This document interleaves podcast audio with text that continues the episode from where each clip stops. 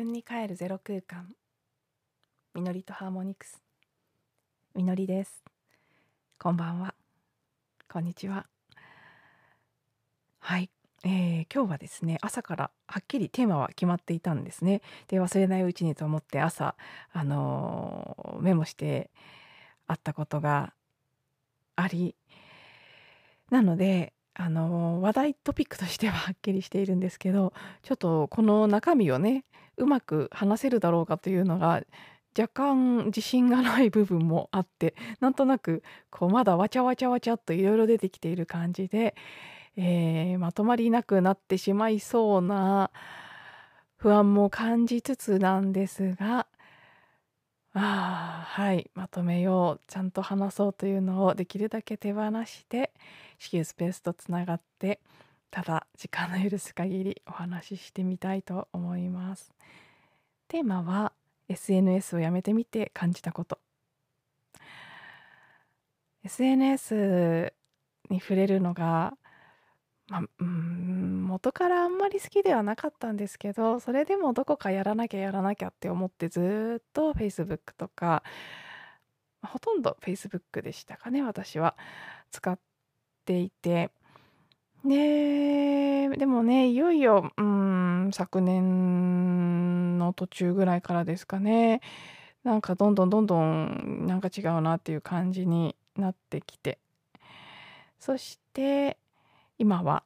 ほとんど更新もしないですし見ることもしてないです。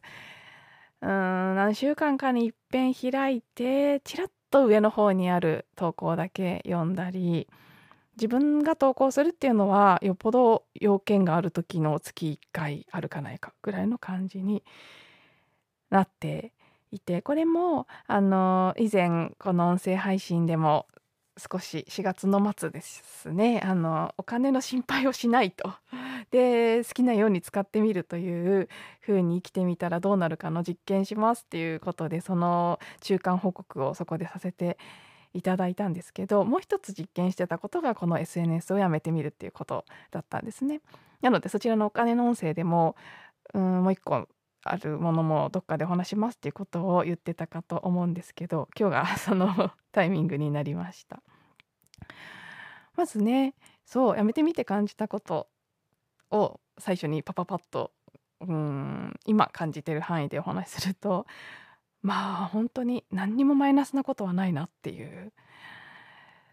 どこかでマイナスなことがあると思ってたからやらなきゃいけないって感じてたんだと思うんですけど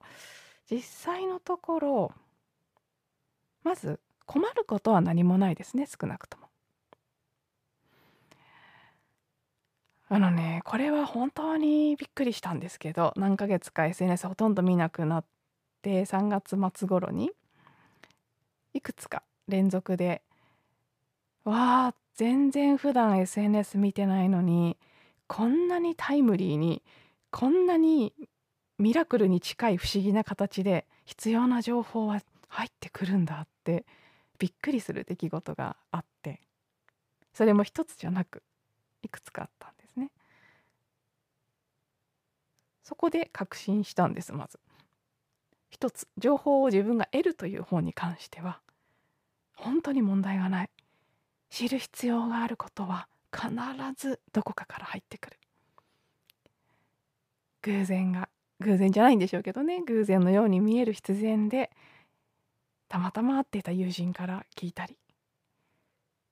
あるいはねなんか普段全然開かないんだけどなんかピンときて開いてみたりっていう。それに任せていても少なくとも今ね直感はだいぶ研ぎ澄ませてね来たのでこの何年かの間にさまざま訓練を訓練してないしたっていうかまあ自然とそうなってきたんですけどうん。その直感にだけ従っていれば大丈夫。大事な何かを逃すとかってことはないなって。そして逃したとしたらもうそれはそれでよかったんだって思えるぐらいのうん。捉え方ができるようになったっていうことでもありますね。だけどそんな逃したわとか思うこと本当になかったですよ。もう半年近くほとんど触れてないと思いますけど全然情報をミスしたとなんか逃したという感覚は全くないむしろそのそれでも入ってくるこの面白さが結構癖になる感じですね。それでも知ったっていうことは本当に必要があったってことなので逆にそれがわかるっていう良さもあります。逆にその自分が投稿する方情報発信する方の側ですねそれも今のところ、うんまあ、もしかしたら潜在的にはあるのかもしれないですけど私自身が感じているマイナスっていうのは特になくてお仕事面に関して言うともちろん個人事業主ですし個人向けのサービスを中心にやっていますからもしかしたら Facebook なりインスタなりでガンガン発信したらもう少しお客さんは増えるのかもしれません。なのでそこは考え方次第ですね。目標を持ったりこれぐらいは稼げなきゃダメだとかこれぐらいは仕事しなきゃダメだっていうのを決めていたとしたら足りないやっぱり宣伝しなきゃ何か発信しなきゃ人に知ってもらわなきゃっていう発想になるのかもしれないですけど今私はもう来るものは受ける。だけどうーんまあこれも入ってくる情報と一緒ですね必要があれば必ずどこかから入ってくるっていう風に委ねてみる実験これも一つの実験中でもあるので来たら来た分でいいと増やそうとしないというスタンスであれば当然困ることはないですね。これじゃあ少ないっていうジャッジが自分の中になければ、まあ、今月何もこう投稿とか何かお知らせとかをしなくてもこれだけのクライアントさんがいた以上ありがたいって言って終わるその感じできて今のところ不自由は感じてないですし今のところまだ生きられてますね。これはそのお金の実験の方とも関わってくることですけど、まあ、今のところなんとかなっているぞと。ふむふむもうちょっと続けてみようかなっていう感じですね。あのー、まあちょっとね別の理由でブログは再開するかもしれないんですけど表現書きたいことが出てきている感じがするので、まあ、これ後半の話にもつながってくるんですけどねもう少し純度と情熱が高まったらあのブログだけはまず再開しようかななんて思ったりはしています。それから、まあ、例えばこのポッドキャストですね。もちろんあのたまにまだ最初の頃は何日かに一遍とか、えー、Facebook や Twitter でも更新のお知らせをしてたんですけどだんだんねやったりやらなかったりで試してたら気がついたんです。投稿してもしなくても再生回数変わらないって。なので、まあ、Facebook とかでねどんなにうーん一定数の人がいいねとかしてくれてたとしても結局別にそこから聞いてくれてるわけじゃない。逆に日々日々聞いてくださってる方たちはどっかに投稿とかしなくても聞いてくださっているようであると。そしたらうーんもちろんこれも考え方ですよね。たくさんやってますやってますやってますやってますって毎日のように言えば少しずつ何度目かで人ってね結構1回目にしただけでは行動には結びつかないとかって言ったりしますけど3回目ぐらいに見てあちょっと見てみようかなみたいになるっていうマーケティング的な説もあるのでもちろんたくさんねサブリミナル効果みたいな感じでたくさんねえみなりちゃん音声配信やってんだみなりちゃん音声配信やってんだってインプットすればたまに見てくれる人の数っていうのは増えるかもしれないですけどなのでね数を増やすということが目的になればそれも一つの手段だとは思うんですけど今の時点では私は量より質というかうんそんな風に宣伝しなくても聞きたいなって思ってくださる方だけが聞いてくれればその方が嬉しいかなって思っちゃってるので数を増やす努力はしていないしとするとうん、まあ、たまに投稿したって全然何も変わりはないので しなくていいかってなっちゃって全然更新のお知らせもしていない今があるという感じですね。そしてもう一つこれもお金のところともしかしたら同じ結論かもしれないですけど変化としてはもう格段に心の平安充足感というのは増している。うーんざわざわすることとかがすごい減りました。平和ですね本当に心が。そしてね今朝も実はそうだったんですけどたまにその何かあの参加する予定のイベントでどうしてもフェイベントの情報を見るために Facebook のイベントページ見なきゃいけないとか何らかの理由で開くことってあるんですね。あるいはそうなんとなくふと気になってとか。なんかねこれは不思議ですけどつなぐと開くと。急にざわざわして気持ちが沈むんですよ。これね1回2回じゃなくて毎回そうだから本当にそうなんだろうなって日々日々見てる時って意外と分かんないんですけどしばらく触れないでいてたまに見るとね。ああのこれは人それぞれだと思いますよ。私が特にあの敏感だっていうのはもう間違いなくあってもう本当 hypersensitive の中の hypersensitive みたいな感じで特にその感情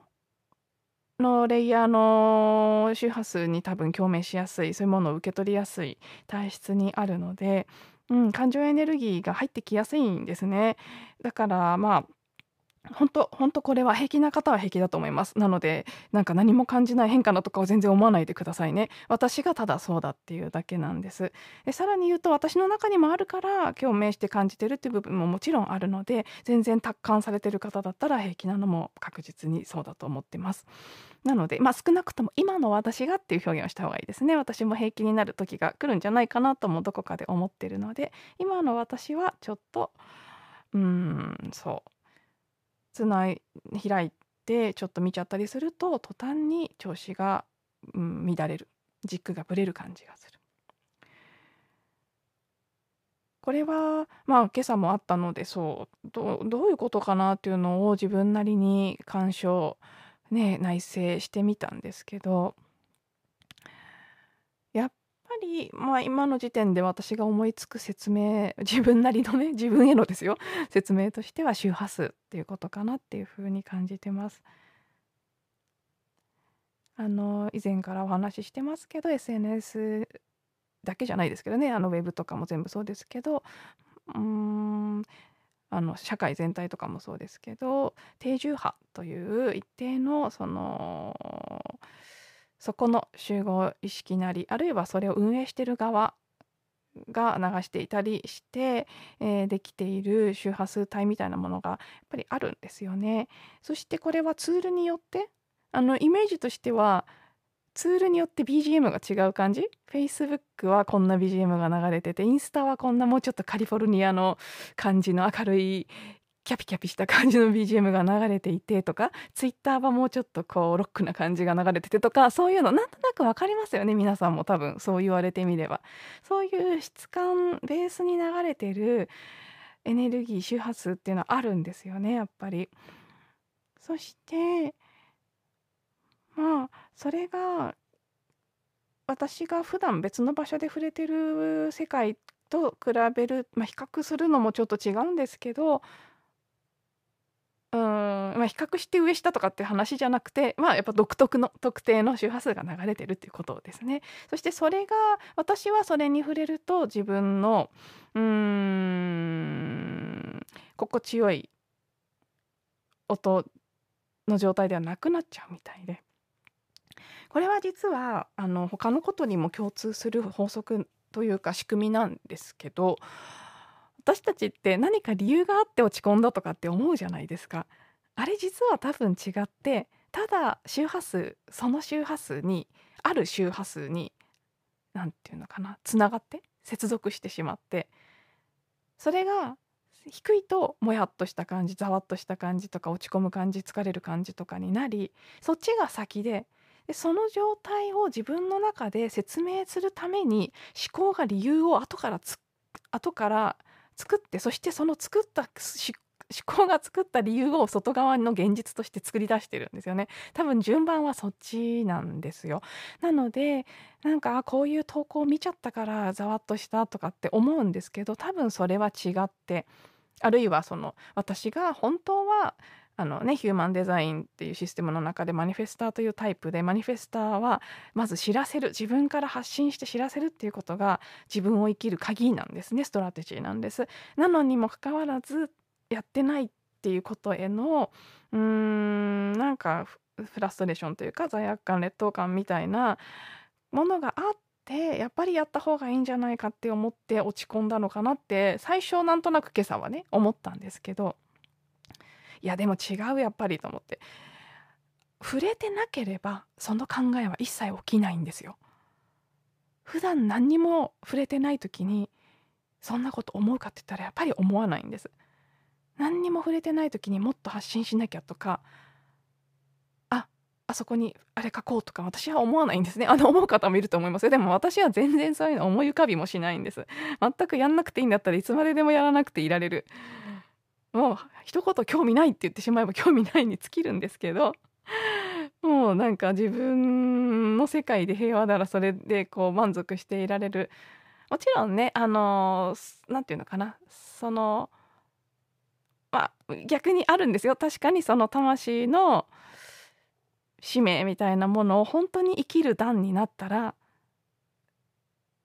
きっとすごいマニフェスターなので何せね。発信すると思うんです。だけどそれはそれが起きてからの話で何にもない時にやる必要はないんですけどでもそれでもなんかやらなきゃやらなきゃって思ってしまうそこには何があるのかっていうといわゆる心の闇低い周波数のエネルギーにつながると自分の中の低い周波数の状態それはあのー、私の大好きな遺伝子液鏡人気の中では心の闇周波数というふうに名付けられているんですけどその周波数につながると自分自身の心の闇が出てくるんですね。で私が一番強く自分の今回の人生の中で一番色濃くあの、まあ、ライフワークという人生の主要なもう8割方を占めるもの性質人キーでいうと遺伝子の鍵ですね。鍵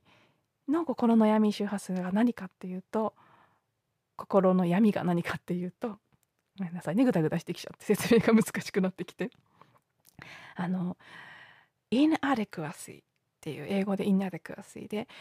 日本語の訳本では無能というふうに訳されているんですけど私は個人的には不十分さっていう言葉になんとなく訳したいなって感じていて単に能力無能っていうとねなんか能力っていう感じがしますけど何にせよ足りてないっていう感覚です。自分が能力だったり量でも何でも何でもなんですとにかく不十分足りてないっていう感覚。至らないっていう感覚。これ確かに私にとってものすごく強くある心の闇ですし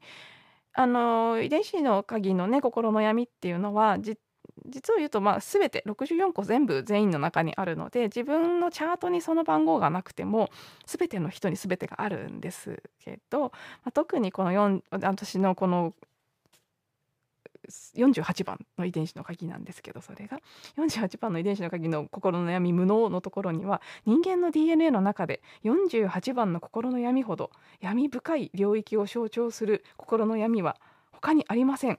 この心の闇は人類の最も根深い恐れの一つ。自分が生まれつき無能なのではないかという恐れを生み出しますというふうに書かれていて。あのそう私はこれをすごく強く持ってますけど基本的に人間全ての人間が特に強くうんと今の現代の社会で表している心の闇の一つだとも思うんですね自分が足りないという感覚まだダメだもっと頑張らなきゃとかもっとうんいろんな形でのもっとですもっと何かが欲しいっていう力なり影響力存在価値愛全てこれねあの多くの場合認識がないんですけど微細に丁寧に見ていけばもうそれしかないって言ってもいいぐらいほとんどの人の行動の原動力になってます丁寧に見たら必ずあります根底に私はないなんて言ったらむしろいやいやっていう感じのぐらい多くのね、まあ、全員じゃないですよもちろんだけど今の現代の人の大半の中には必ずこの心の闇があって私はこれをね特にそのうん太陽の位置に持っててすごいテーマなのでおそらく自分の中でもこれがテーマだしだからこそ人のこの闇にも気づきやすいしそこに共鳴しやすいんですね。それでやっぱり Facebook とかいろんな SNS はこの心の闇不十分であるという心の闇を原動力にしてる投稿が投稿なり活動なりがものすごく多いんだと思うんですね。なので自分も強く持ってる遺伝子の鍵なので開くとそこに思いっきりスイッチが入ってしまってあっという間にやっぱりやった方がいいのかなとかやってない自分ダメなんじゃないかとかっていうところに入っていっちゃうっていうことなんだなっていうことが、まあ、今日の時点での自分の中の観察結果なんです。そしてあーなんかもう結構20分過ぎちゃってますけどこっからが一番私の中で今日お話ししたいことだったんですけど うんとあのさっきも言ったんですけどね私も SNS での発信っていうか、まあ、発信って言葉あんまり私は好きじゃないんですけど SNS に投稿するって SNS を活用するっていうことをいつかはするかもしれないって自分で思ってるんです。そして例えばこの人気を作ったリチャード・ラドさん。大好きな大好きな尊敬するリチャードも全部やってますよ。もちろん個人としてもやってるかもしれないですけど人気としてやってるっていう部分ですけど私が触れてるのは YouTube だってあるし今朝もライブ配信見ましたけど YouTube も使いでその中でクラブハウス最近実験的に始めましたっていうことも話しててクラブハウスも使ってみたり Facebook もあの、ね、人気のグループというのは存在していたりそして彼が言うと別に何も変なものではないっていうか全く心の闇を感じないものになるんですよ途端に。その可能性は私にもある未来私がそうリチャードみたいに SNS と関わってる可能性は私にもあるし誰にでもあるし SNS そのものが悪いものとかそういう話でもないっていうことはもう本当に分かっていて。ただ何が大事かっていうとそのさっきのね心の闇に対してそのそこからじゃないってことですね。心の闇から何かその不十分だっていう心の闇。今まで私は多分全部の投稿ではないですけど一定数はどこかでですよ。本当に無意識のわずかなレベルでややった方がいい。やってないのはダメだっていう何らかの理由でです。影響力。とか、うん、何かこう自己表現っていう風に言われるようなものをしてる方がいいっていう価値観の中でしてない自分がダメだってところからやってた気がするんです。あるいはまあ承認とか評価とかそういうものですよね。価値観のところ目立つとかねそうじゃなくてそう今日リシャードのそのライブ配信してる様子をまじまじ見ながらそのこと考えてたんですけど何が違ってこんな風に違うんだろうって感じてみるとやっぱり愛と純粋さっていう言葉が私の中では出てきてこれを伝えたいっていうものが先にあってそれを純粋に愛していて純粋にそれを伝えるということを自分の使命だと感じていたりもしてそしてそこから純粋にただ分かち合いたいという思いからじゃあどのツールをどういうふうに特性を生かして使おうかっていうただ純粋な発想になっていくっていうそこの何を伝えたいのかっていうところにそこに愛と情熱純粋な愛と情熱があるっていうことだと思うんですよね。多くの場合私が今まで私の今までの多くの場合うん発信するとか表現するとかっていうことそのものが目的にすり替わってた感じが少なからずあった気がしてでもそれじゃないんだよっていう感じなんですよ。なので私は今そのやるやらないって話というよりはリチャードにとってのジーンキーとか、まあ、ジーンキーだけじゃないですけどね彼が伝えてることは彼が持っている英知愛伝えたいっていうこと他の方も他のねその人たちなりに情熱を感じること。別にそんな大それたこういうねすごいものとかじゃなくてもいいんですよ。このここのケーキが美味しいとかあ家族とこんな風に過ごして幸せだったとかそういうのだってもちろん全然いい。そういうのも含めです。でも何かそういう純粋な好